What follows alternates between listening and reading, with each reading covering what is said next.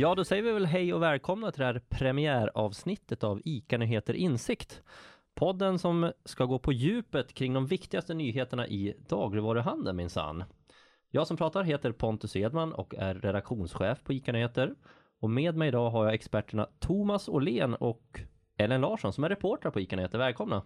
Tack Tackar. så mycket. Tackar. Hur eh, har eran vecka varit? Den har varit intensiv som vanligt. Ursäkta Ellen. Samma för mig, jag är ganska ny här. Så att eh, många nya intryck. Ja, men det är kul att ha er med här i vår nystartade podd tänker jag. Eh, hörni, igår, eh, jag tänker att vi kastar oss in i det här nyhetsflödet direkt, för det är ändå det vi ska rapportera eh, om. Igår öppnade ju Netto som Coop på tre ställen, eller Coop öppnade de gamla Nettobutikerna på tre ställen i eh, Sollentuna, i Malmö och i Falkenberg. Du Thomas har ju bevakat det här ganska noga redan från start. Du var ju också den som faktiskt avslöjade den här nyheten. Vad, vad säger du om, om öppningen? För du har ju faktiskt varit där.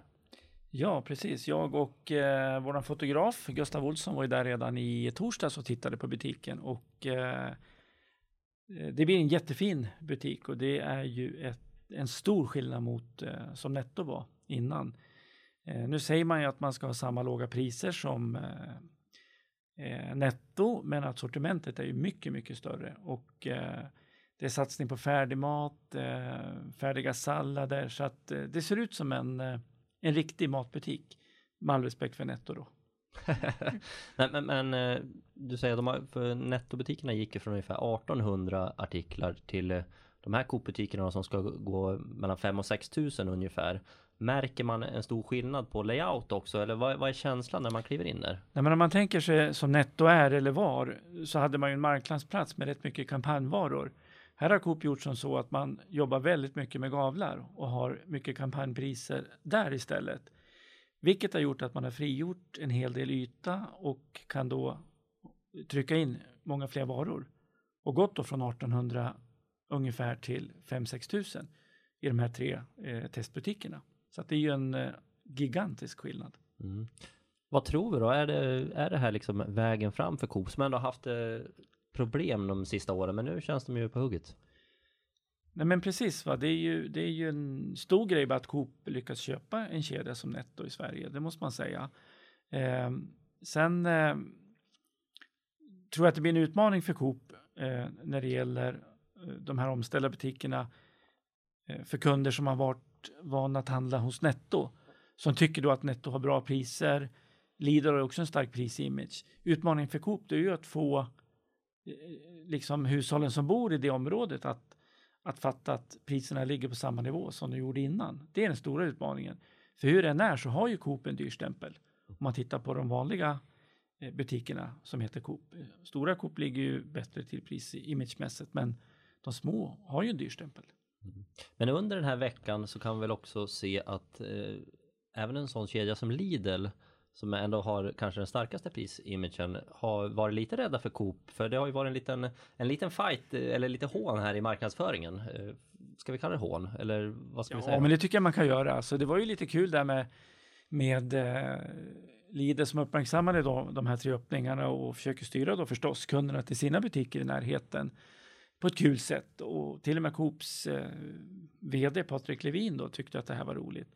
Och sen slog ju Coop tillbaka med att det är olidligt att handla någon annanstans än på Coop. Och lånade ju liksom den här payoffen då som Lidl har kört ett antal år. Så att eh, det var de första två stegen. Och sen eh, kontrade ju Lidl igen då med att ge 10% rabatt om man handlar för 300 kronor eh, på Lidl. Så att jag tror att Lidl har en respekt för vad Coop kan komma att göra med de här butikerna.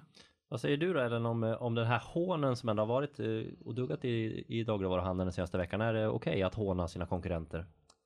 Ja, det tycker jag absolut. Och jag vet inte om det är så jättemycket av ett hån egentligen, utan kanske mer en väldigt lyckad marknadsföringskampanj där man använder humor väldigt mycket. Och det känns inte som att det har blivit några hard feelings mellan de här två konkurrenterna, vad man kan se. Nej. Nej, absolut inte. Och, och ja, men som vi har pratat om lite här på redaktionen, det är ganska skönt att, att det är lite öppna spel och att man inte är så stel utan att man kan ta det med ett garv och så kör man på. För det är ju ändå, slåss ju om kunder här. Eh, så att det är skönt att se. Mm, nej, men jag håller med dig Ellen, det är ju det är nästan befriande hur det här har varit för att eh, när Coops affär med eh, danska Salling eh, liksom blev eh, offentlig så var det väldigt stelt i branschen. ICA ville inte kommentera, Axfood ville inte kommentera. Eh, så att eh, ja, men det, det, är rätt så kul faktiskt. Verkligen. Mm. Hörrni, vi ska gå vidare och prata lite Mathem. För i maj aviserade ju Thomas Kull att han kliver av som VD. Nu har ersättaren hittats i Johan Lagerkrans och han ska tillträda i december. Känns som en lite typisk Kinnevik-profil eh, om ni frågar mig med lite telekom i bagaget bland annat. Vad, vad blir hans viktigaste uppgift Thomas? Mathem och en del andra renodlade aktörer har ju liksom varit själva på den här online-marknaden under ganska lång tid. Eh, och lång tid i det här fallet är kanske en fem år eller eh, någonting sånt då. Men eh, nu är det ju betydligt tuffare eftersom Coop, ICA, Axfood och Bergendahls går ju liksom all in inom e-handeln. Så att eh, utmaningen blir ju för den nya vdn på Mathem, det är ju faktiskt att få kunderna att komma tillbaka och locka nya kunder. Och jag är inte helt säker på att han kommer att lyckas med det, eller Mathem kommer att lyckas med det.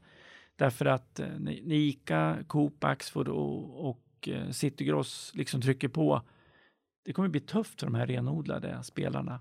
De har väldigt starka varumärken. Men, men det, kan man se det lite som att de här eh, renodlade har banat väg för de stora och så har de väntat med att ja, hajen kommer lite grann i att man, man kliver in och så käkar man upp dem. Jag vet inte om vi ska kalla maten för, för små men i sammanhanget så blir de ju ändå mindre men de har väl bara en och en halv miljard i omsättning. Precis, nej men det är ju lite eh, taskigt om man kan använda det uttrycket för Mathem och de här andra att liksom ha lagt grunden för e-handelsmarknaden och sen kommer jättarna in och, och eh, tar deras kunder eller tar tillbaka eh, liksom eh, köpkraft och sånt där. Så att, eh, ja. Jag tänker ändå att Mathem är så pass etablerat varumärke som har funnits i, vad det nu är, tio år och där faktiskt Kinnevik gick in i våras som är en gigant också inom e-handel och så att det tyder ändå på att eh, det finns några som tror på bolaget. Ja, det måste ju finnas någon som tror på det, men, men de har ju aldrig riktigt eh, visat några svarta siffror. Det har ju inte ens varit nära. Eh, tror ni att de någonsin kommer göra det? Som det känns idag så känns det ju nästan uteslutet. Alltså det är ju gigantiska rörelseförluster som, som Mathem har redovisat om vi fortsätter prata om dem då. Så att eh, mycket tveksam. Mm. Men, men, lite som du säger också Ellen att rimligtvis så tror ju Kinnevik ganska hårt på det här så att eh, och Clas Olsson har också klivit in så att ja, vi får väl se var det, var det landar någonstans. Mm. Hörrni, eh, jag tänker lyfta en sista fråga innan vi stänger den här podden för premiäravsnittet. Men det har ju varit ganska hett eh, debatterat det här med plastskatten eh, och grunden är väl att regeringen vill att man ska skatta 3 kronor för en vanlig plastbärkasse och 30 öre för en sån som man hittar i fruktdisken. Det här gillar ju ingen egentligen kedja i svensk dagligvaruhandel men Axfood har nu skickat in ett remissvar till regeringen. Ellen, och det där har du lite bättre koll på. Ja, precis. Och kritiken är väl framförallt att man pekar ut två väldigt specifika produkter när det är Ja, i handeln finns det ju tusentals produkter av plast och så väljer man ut just plastbärkassen där faktiskt branschen har kommit ganska långt och tagit egna väldigt satt hårda krav på att man ska ha bytt ut alla till nästa år tror jag till just förnyelsebara, ja, som är gjort av förnyelsebart material och som också kan återvinnas. Ehm, och även vad det gäller de här små påsarna då så blir det ju en väldigt hög kostnad per påse, mm. vilket antagligen kommer bli snarare ett förbud, alltså effekten blir ett förbud. Mm. Ja men och det känns väl lite, kanske lite som att skjuta utanför målet, får man, får man säga det? Eh, men många gånger blir det ju ganska populistiskt när politiker håller på, om man ska vara riktigt ärlig. Och som du var inne på Ellen, det känns lite grann så i det här fallet när aktörerna faktiskt har kommit långt med den här problematiken med plastkassar och sånt. Ja, för det finns ju ett mål av att eh, man ska minska, vad, vad är den här, den här one bag habit, men man sa att man skulle dra ner det från kommer inte ihåg exakta siffror 90 men... 90 till 40 tror jag. På, alltså ett EU-direktiv finns Exakt. Mm. Uh, och där känns det som att dit har vi kommit, där har vi kommit långt. Plus att vi har kommit väldigt långt i omställningen av just vilken typ av material man använder. Så att visst kan man ändå för, förstå den här frustrationen som finns hos kedjorna gentemot regeringen. Mm. Nej, men, ja, absolut. Nej, men jag hör ju när jag, när jag handlar nu använder jag samma papperskasse jämt och jag har säkert haft den i flera år till och med. Men, men när det kommer stå kunder före i kassan eller eh, kunder efter så, frågar, så blir det ju faktiskt ett frågasättande från kassörskan om han eller hon behöver en plastkasse. Så att eh, det finns ju ett tydligt miljömedvetande ute i butikerna, tycker jag i alla fall. Ja, det känns som att det finns många andra förpackningar som man kunde rikta in sig mot snarare än plastkassen. Hörni, med, med de orden så säger vi tack för det här första premiäravsnittet. Får vi se om det är någon som faktiskt lyssnar. Absolut.